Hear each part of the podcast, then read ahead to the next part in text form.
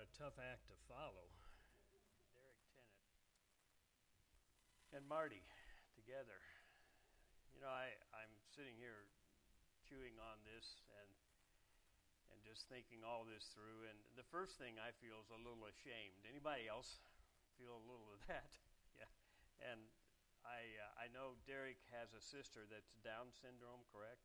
And she was there at the table with us. And uh, talking to Derek in the first 15 minutes of the conversation, listening, watching, I did not realize that he had uh, any kind of a malady. And the more we talked, and he, he tells me that he travels the world. He doesn't live anywhere. He travels the world, and he, yes, he does motivational speaking. He does some comedy, but then he works in mission spots wherever he can, wherever he can begin. And Echoing Hills has become one of those spots for uh, the last six years, Marty, right? So, uh, I don't know. It's a challenge to us, isn't it? Maybe we got to have Derek Tennant. Should we do an evening with Derek Tennant? Huh? Might be a good thing. Marty, we got to check and see when he'd be available. Have an evening. I'm tempted not to go into First Timothy this morning. Uh, I didn't say I was tempted enough to do it, but I'm tempted. Let's, let's start there. And I'm kind of taken back, um, challenged by the, the Troyers and the ministry, and my, my mind goes still. I'm still thinking of children getting their food from the dumps, and that's their lifestyle. And then I'm thinking of a man who had committed his life, and you see the campers there. And uh, th- not only are the campers helped. And of course, the Lord Jesus is lifted before them. But think of the caregivers.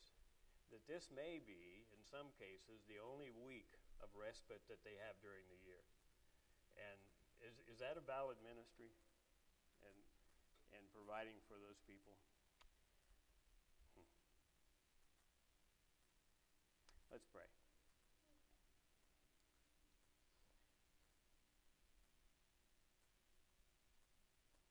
Lord, we are reminded that you care for the least of these.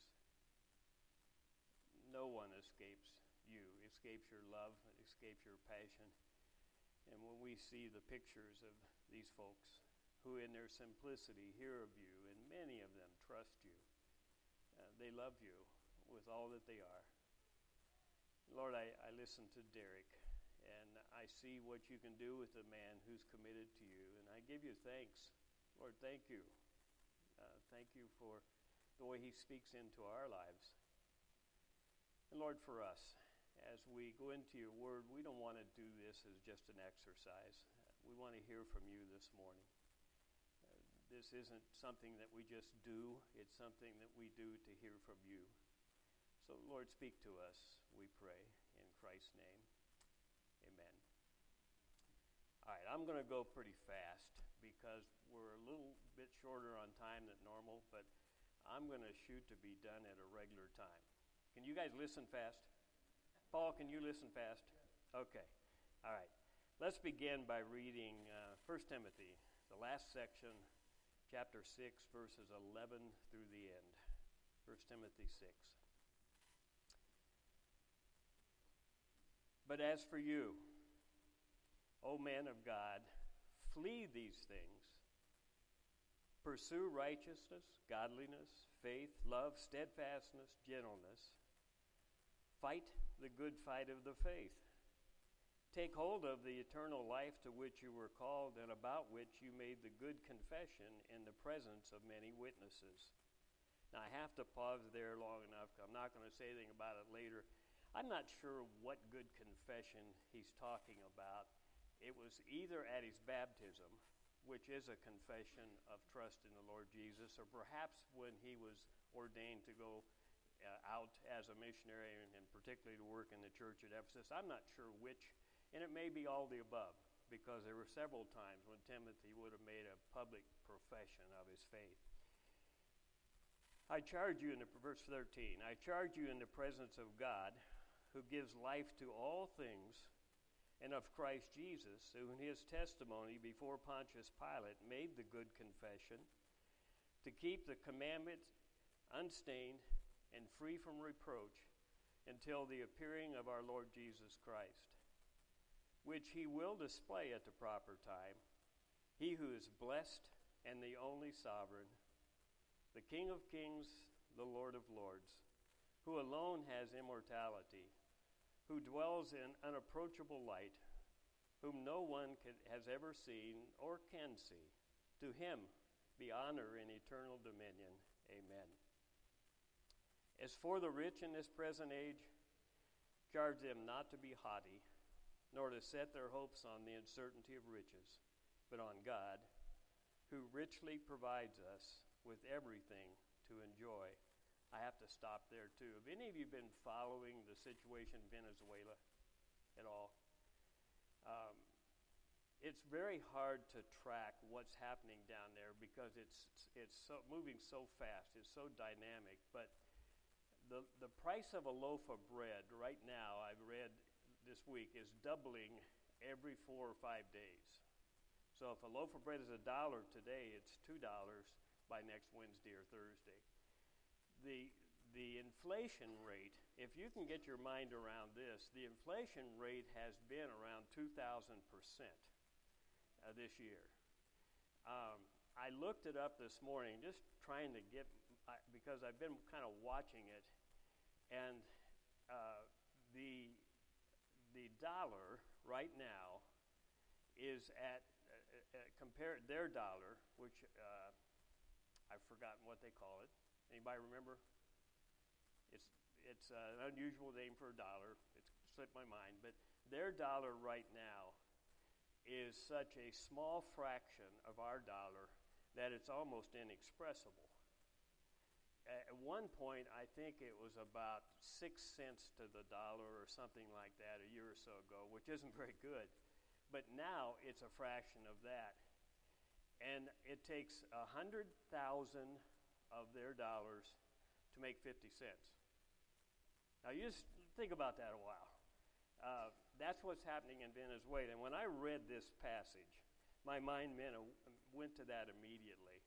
Don't trust the uncertainty of riches. That's happened in many countries around the world. I was in Eastern Europe right after it happened there when the currency collapsed, and it took a stack of money. Uh, son Eric remembers this a stack of money to buy anything. And so, currencies, we think we're pretty solid in the U.S. Well, we've been very stable. But if you're counting on the dollar, if you don't hear anything else, stop it. Don't count on the dollar, right? Because it's not worth much. It's only worth as much as the good faith and confidence in our government. And I'll quit there. All right, let's keep reading. So don't trust in, don't set your hopes on the uncertainty of riches, but on God who richly provides us with everything to enjoy. Then look at verse 18. They're to do God, good. This is talking about people who have resources. They are to do good, to be rich in good works, to be generous and ready to share. We saw some illustrations of that this morning. 19. Thus storing up treasure for themselves as a good foundation for the future, so that they may take hold of that which is truly life. O Timothy, guard the deposit entrusted to you. Avoid the irreverent babble and contradictions of what is falsely called knowledge, for by it, profess, for by professing it, some have swerved from the faith. Then finally, grace be with you. And might I add that that, that you at the end of that is plural. So the, he's closing the letter by saying, Grace be with you all. And maybe I ought to just say amen and quit there. Grace is a great word. Great word. I think we use it too little. Uh, I enjoy the grace of God just being here. And I'm thankful for grace. Are you thankful for grace? All right. Let's go back and look for a few minutes. You know, the, you can't resist as you read this, and many people have done this. In that first section, there are three words that jump right out at you. The first, he says, For you, O man of God, flee these things. If, if you had the Apostle Paul writing to you, and he said, to you, O man or O woman of God, do these. First of all, that, that phrase, O man of God, how would it impress you? If Paul was calling you a man of God, would it be a little humbling, you think? Would it be a little motivating? Would it be both the above? And, and I think when the Lord looks at us today, he would say, But to you, O men and women of God. That's the way he wants to address us. And then throughout this, he talks about our God likeness. Godliness is God likeness. And so we are the representatives of the Lord Jesus on earth. That's who we are. To you, O man of God, O woman of God, to you. The first thing he says is flee these things. Now, he doesn't spell out the things here, but throughout the letter, he's, he's told Timothy some things to run from, to flee from. The word flee means just what you think run. A few weeks ago, David and I, my son, were in Pennsylvania. And as we went up this path, we saw bear tracks. And we're a mile and a half, two miles from the car up this hillside. And you can be sure that uh, we had our eyes peeled and we were ready to flee because we knew there was danger there. It's the same idea. Be ready to run, flee when you see these things. Here's some of the things he's, he's told them to flee. Flee any attitude or action that dishonors God. Get away from it. Flee it. We saw that last week a little bit. Stay away from conversations, argumentative conversations, anything that dishonors God. Unwholesome words. He uses that phrase. You know what that's like. When the conversation twists, Get away from it. Flee that kind of conversation. Don't have unwholesome words in our vocabulary. Uh, flee wrong teaching. We saw that at the beginning of the book. When teaching does not build up, extol the virtues of the Lord Jesus, flee it. Uh, flee the love of money. We've seen that over the last couple weeks. So there's there's lots of things in our in our life we need to flee. Uh, Paul told people to flee many things. He said, flee sexual immorality, flee idolatry, uh, here, flee the love of money. But it, that's, that's a common phrase in his life, and I think it's a good word for us to hear. Sometimes we just need to run. And we need a predisposition for that. Uh, I, I think that at the beginning I used the word priority. And we need to establish it as a priority. We're going to run from things that are destructive to us spiritually. We're going to get away from them. So that's the first word flee. I didn't insert it, it's there. The second one, he says, is pursue. Now, I use the word follow because it's an F. And I wanted to use three F's, no other reason. So we've got that out of the way. But to follow after righteousness, godliness, faith, love, gentleness. You know what this sounds remarkably like? Sounds much like the fruit of the Spirit. Some of these directly parallel the fruit of the Spirit. And, and these are the things we're to follow after. But notice, and we're going to see this in just a second, but notice that these things are bound up in a person. So it's not just what we follow, it's who we follow. And that's where the heart of this is. That's where the heart of the appeal is, is who we follow. Then notice in verse 12, there's another F there. Fight the good fight of the faith. Christians sometimes fight who? They, they put a person in there, but that's not what he's saying. What he's saying is fight against those things that will pull you away from the Lord Jesus. It's not a who, it's a what. You understand what I'm saying? And sometimes there might be a person involved, but we can identify a person and want to fight with them. That's not a good fight. A good fight is what? Jesus saves. Okay? I'll fight that fight. Will you? Jesus saves. Jesus is Lord. I'll fight that fight. Uh, Jesus is coming back. Uh, you know, I'll fight that fight. We're going to see that in a second. So there are certain things that w- we'll go to battle over. But I'm not going to fight Marty because he says something different. We're going to contend for the issue. And I think that's an important distinction. Let's not fight against people. Let's, let's fight for truth. So, man of God, woman of God, first flee, then follow, and then fight. Now, I think in the verses to follow, what he gives us is some ammunition, some practical helps that will enable us to do this. And so I broke them down into just a couple things here that, that helped me as I went through it. And I, I'm going to work through the verses to follow very quickly, but, but stay with me. The first one, I think, is remembering where we came from. He says, Timothy, remember that good confession of faith that you made. Think back a moment. In the fall of 1960, I know most of you weren't born then, but in the fall of 1960, in a little church, after hearing the gospel just a few times, I went, yeah, I went right up front in the church, did it in the old fashioned way, and uh, I bowed my heart and mind to the Lord Jesus, and I knew I needed to be saved. I, I just knew that I needed to be saved. And I believed at that moment that Christ died for my sins. And I've gone back to that confession in my mind many times. I can still see it in my mind. Have I been perfect since then? No. Oh, absolutely not. Have I faltered for a time or two? Yeah, yeah, I have. But I still can know. And there's something about being able to go back to that good confession. And, you know, here's a place to start, folks. Think about right now right this moment, because this is the important. Have you ever come to a point in your life where you said, Jesus, I believe that I've sinned, I've done wrong. And if you don't believe that, let me just talk to you a few minutes afterward. We can talk about that. I bet I can make you mad in a minute. Uh, but, but Jesus, I know I've done wrong. And I believe with all that I am that you died for my sins. And if you can do that right now, that's the important moment.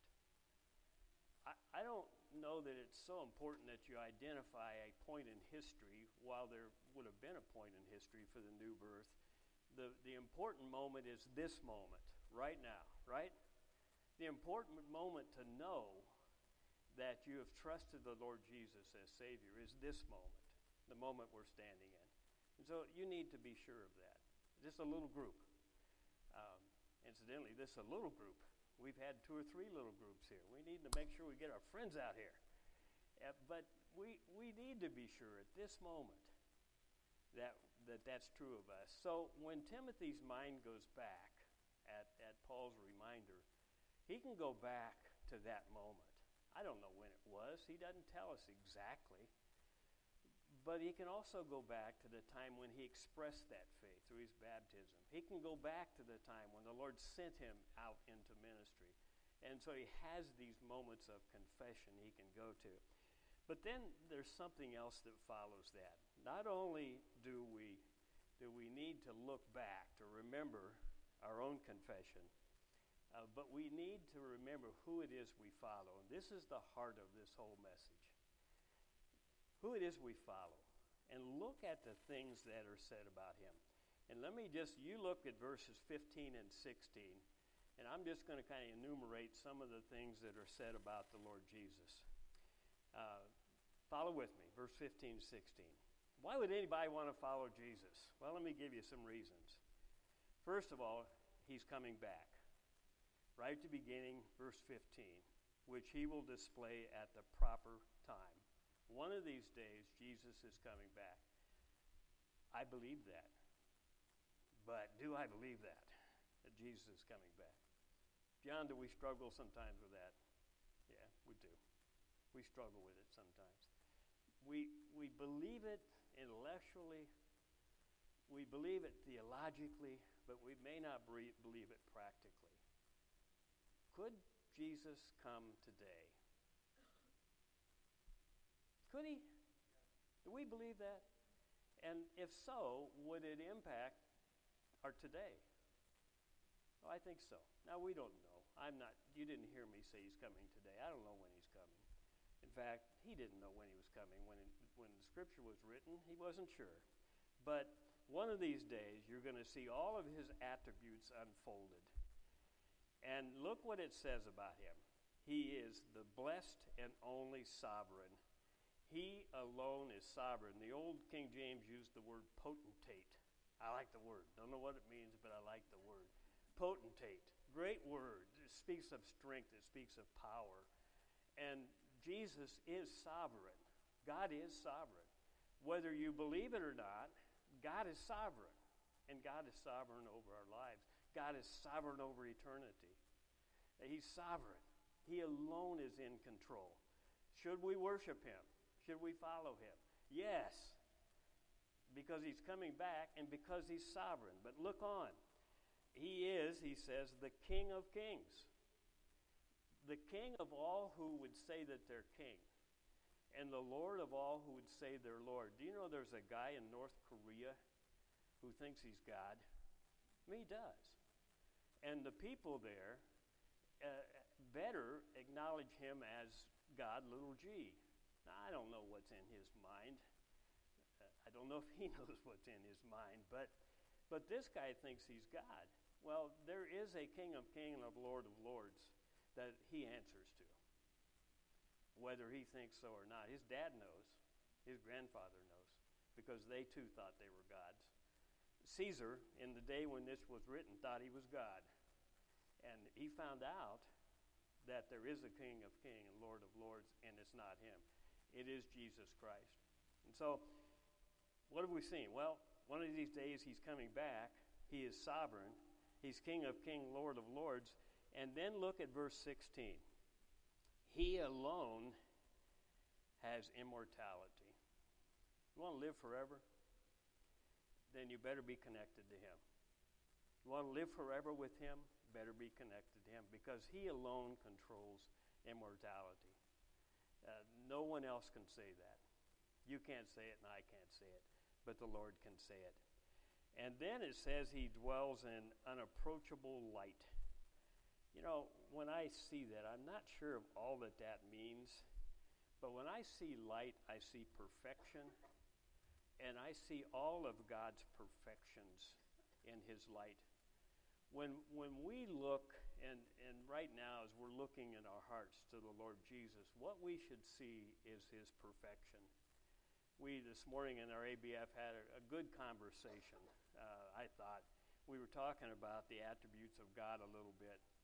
We were talking about you can't uh, personify God in any one attribute.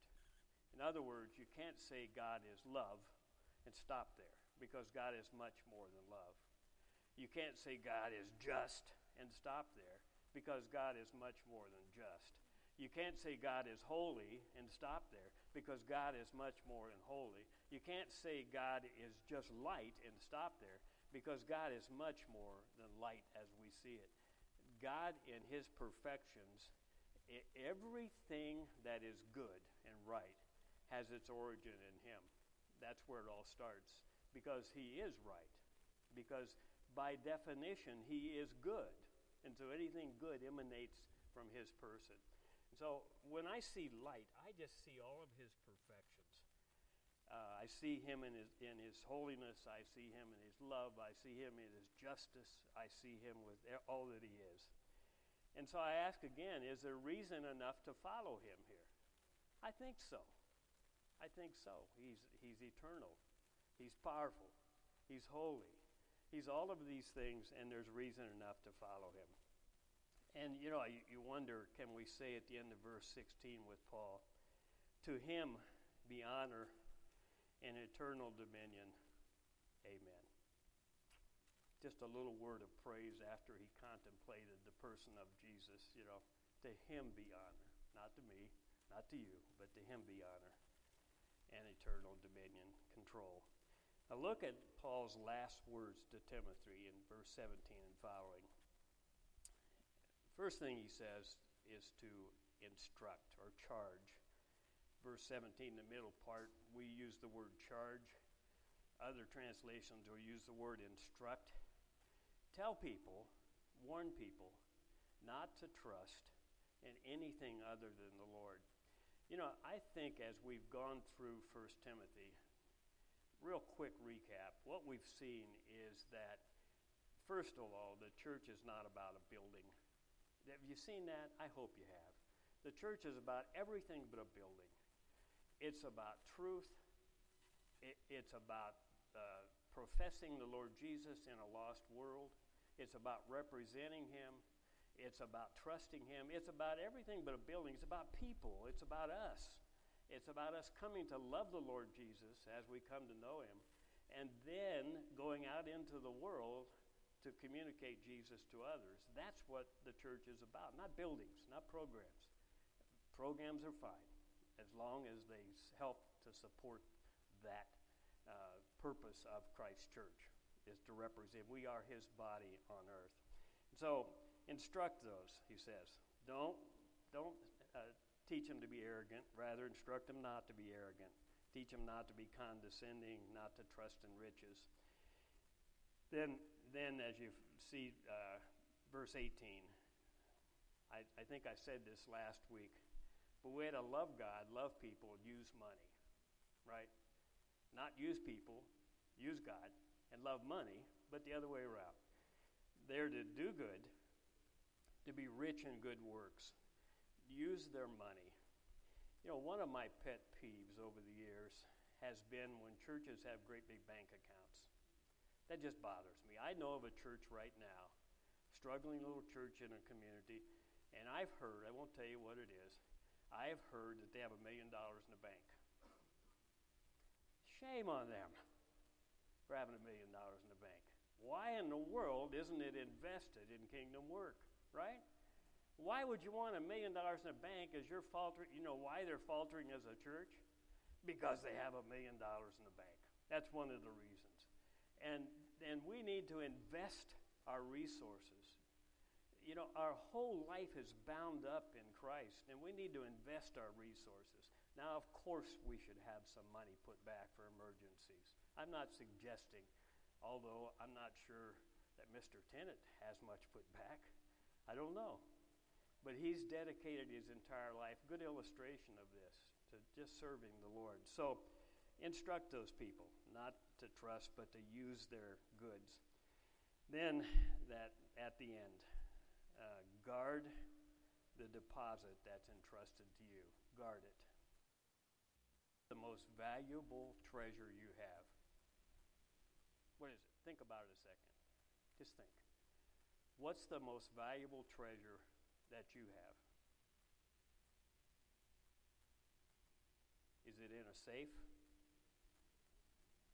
Uh, is it on, on a, some acreage, maybe? Is it what, what's the most valuable? Is it parked in the driveway? What is it? What's the most valuable treasure you have? What is the most valuable treasure that you have? Somebody tell me. Jesus. That's right. You could say it in a